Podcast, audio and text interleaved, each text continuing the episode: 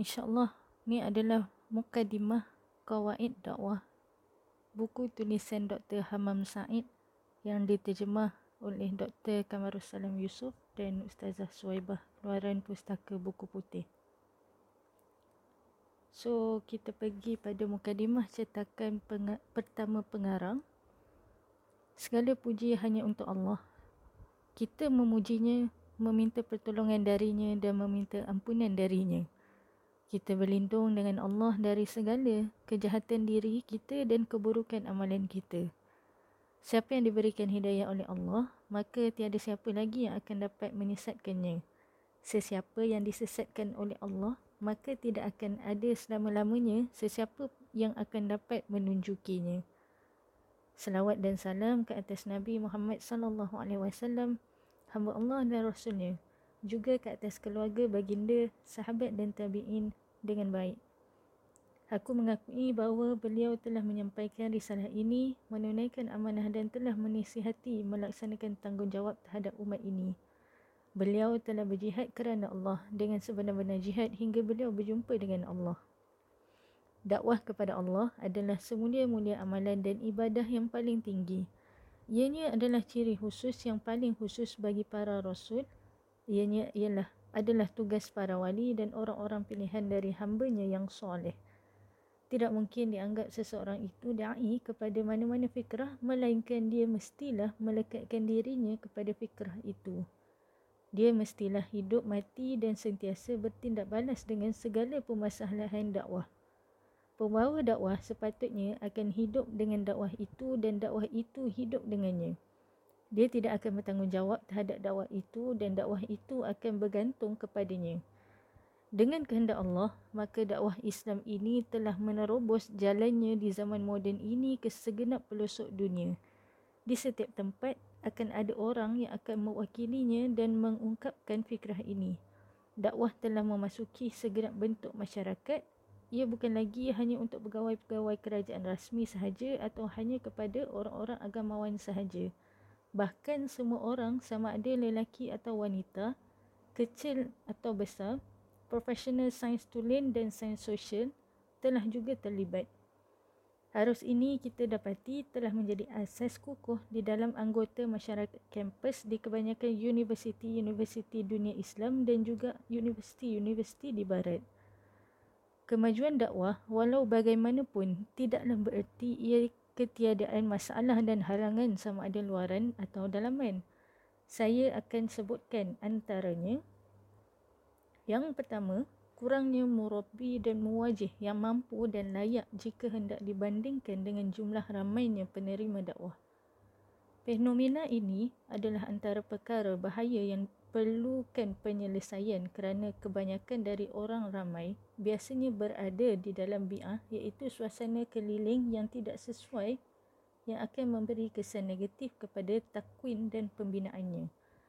Ramai dari orang yang tidak layak telah ke depan dan melaksanakan kerja tarbiyah dan takwin. Mereka telah memberikan pendapat dalam perkara-perkara yang penting disebabkan ketiadaan orang yang layak.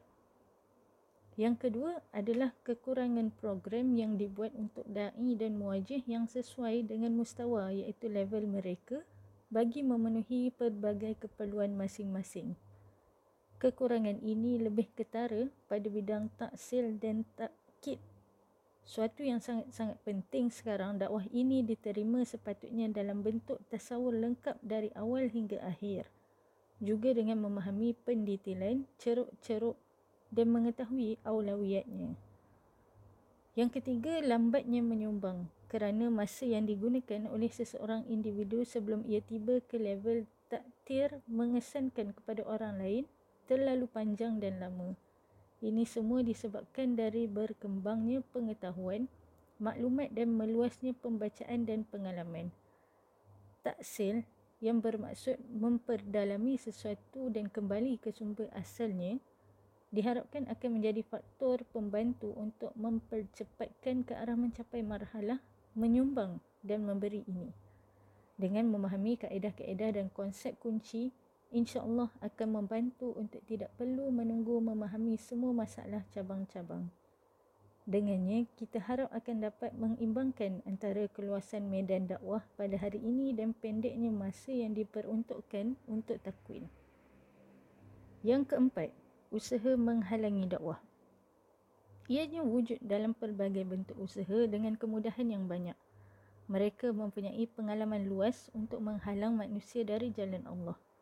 Walaupun kelihatan ada pertelingkahan sengit antara komunis dan kapitalis ataupun antara wujudiah dan nasionalisme ataupun lain-lain perbezaan grup sesat ini, namun semua mereka sepakat dan sekata untuk memerangi Islam dan dakwah Islam.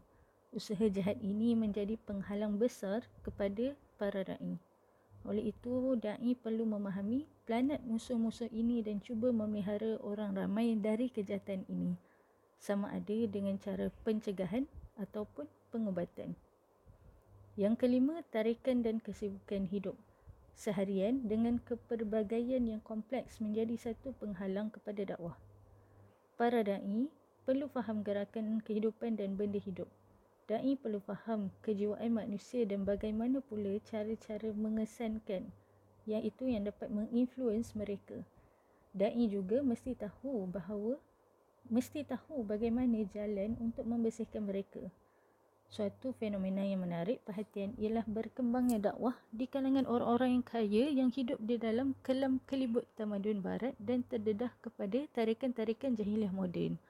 Fenomena ini diharapkan akan menjadi pembantu untuk membina ketahanan dan halangan dari tarikan-tarikan ini. Yang keenam, arus-arus pemikiran di hadapan para dai.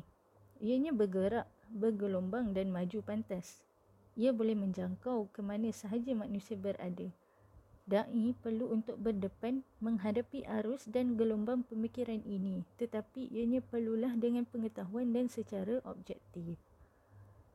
Beban-beban ini dan juga yang lain menuntut dari kita untuk memindahkan dakwah ini hanya sekadar dari paksi perasaan, emosi, tindak respon, ceramah dan tulisan semata-mata kepada bidang-bidang dan medan planning, penyusunan, organise, program tersusun, takhil dan takkid. Sebenarnya tidak pelik keperluan ini tertonjol di masa kini kerana dakwah telah tersebar luas, bercabang-cabang, banyak pengalaman, uslub dan aktivitinya. Pencabangan ini tidak mungkin dapat disusun baik melainkan dengan membongkar usul-usul dan kawaid dan prinsipnya. Kerja dakwah bukan suatu yang bid'ah dalam ulum-ulum Islam yang lain. Muslim terdahulu telah menerima hadis Nabi sallallahu alaihi wasallam sama ada secara riwayah dan dirayah, dan lama kelamaan mereka merasai perlunya kepada ilmu usul hadis dan juga ilmu mustalah hadis. Sama juga keadaannya dengan ilmu nahu, sorof, akidah, tafsir, sejarah dan fiqh. Usul dan kawaid sesuatu ilmu adalah datang terkemudian dari ilmu itu sendiri. Di zaman di mana semua ilmu-ilmu semuanya ke arah taksil dan takkid, ilmu dakwah tetap tinggal dalam bentuk kata-kata yang diwarisi bersepah di sana sini. Ianya tidak memenuhi bentuk sebagai satu sains dalam istilahnya yang moden. Tuntutan terhadap ilmu ini sangat tinggi. Masyarakat Islam dulunya bukanlah tercampak jauh atau pelik ganjil. Mereka tegak, aktif dan cergas. Ramai dari anggota masyarakat Islam melaksanakan dakwah sama seperti mana mereka makan, minum dan hidup. Tetapi bila jatuhnya daulah Islam dan ikatan iman mula terungkai, Muslim mula merasai diri mereka pelik di tengah masyarakat dunia. Kejahilan akidah, fikrah dan sistem mula kembali semula sama seperti zaman jahiliah dulu. Sesetengah-sesetengah da'i mula mengalas usaha untuk mengembalikan taksis dan bangkit untuk menyediakan tempat dan manusia yang akan memulakan kembali kehidupan Islam. Harapan mula kembali setelah sebelum ini kecewa. Di mana-mana, da'i mula bangun sama ada timur, barat, Arab dan bukan Arab. Ulama' mula menunjuk, ajar pengalaman-pengalaman dan membentangkan sudut-sudut positif dan negatifnya. Walaupun hasil yang telah dicapai oleh dakwah setakat ini di serata dunia adalah positif, namun ianya masih sangat-sangat memerlukan ditambah lagi pengemba- pengembelingan tenaga dan kemampuan. Perlu dikerah tenaga untuk membina kita tidak mungkin akan mampu untuk mengemblem melainkan dengan menyediakan individu-individu yang bekerja menyumbang di pelbagai level. Setiap tugas dakwah ini pula memerlukan kepada persediaan yang khusus, masa yang tepat dan sesuai. Ini semua tidak mungkin dicapai melainkan secara sistem tarbawi yang jelas dan terperinci planetnya. Ia perlu bergantung rapat kepada kaedah-kaedah dan frame umum dan tidak perlu bergelumang dengan perincian detail dan mendalam. Prinsip-prinsip ini perlu dikemukakan kepada para da'i secara fokus dalam isu tarbiyah, takwin, kiadah, tanzim, taktik iaitu perancangan dan mutaba'ah iaitu monitoring. Buku yang saya bentangkan untuk ikhwah akhwat ini adalah satu dari usaha untuk mentakkid dan mentaksilkan dakwah ini.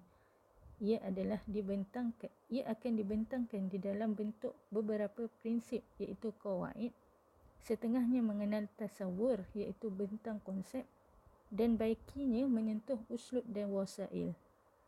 Ianya adalah pandangan yang aku bentangkan untuk kajian dan dikomen jika perlu. Ianya adalah permulaan dan bukannya final insya-Allah. Hanya Allah mengetahui niat-niat. Hamam Abdul Rahim Sa'id.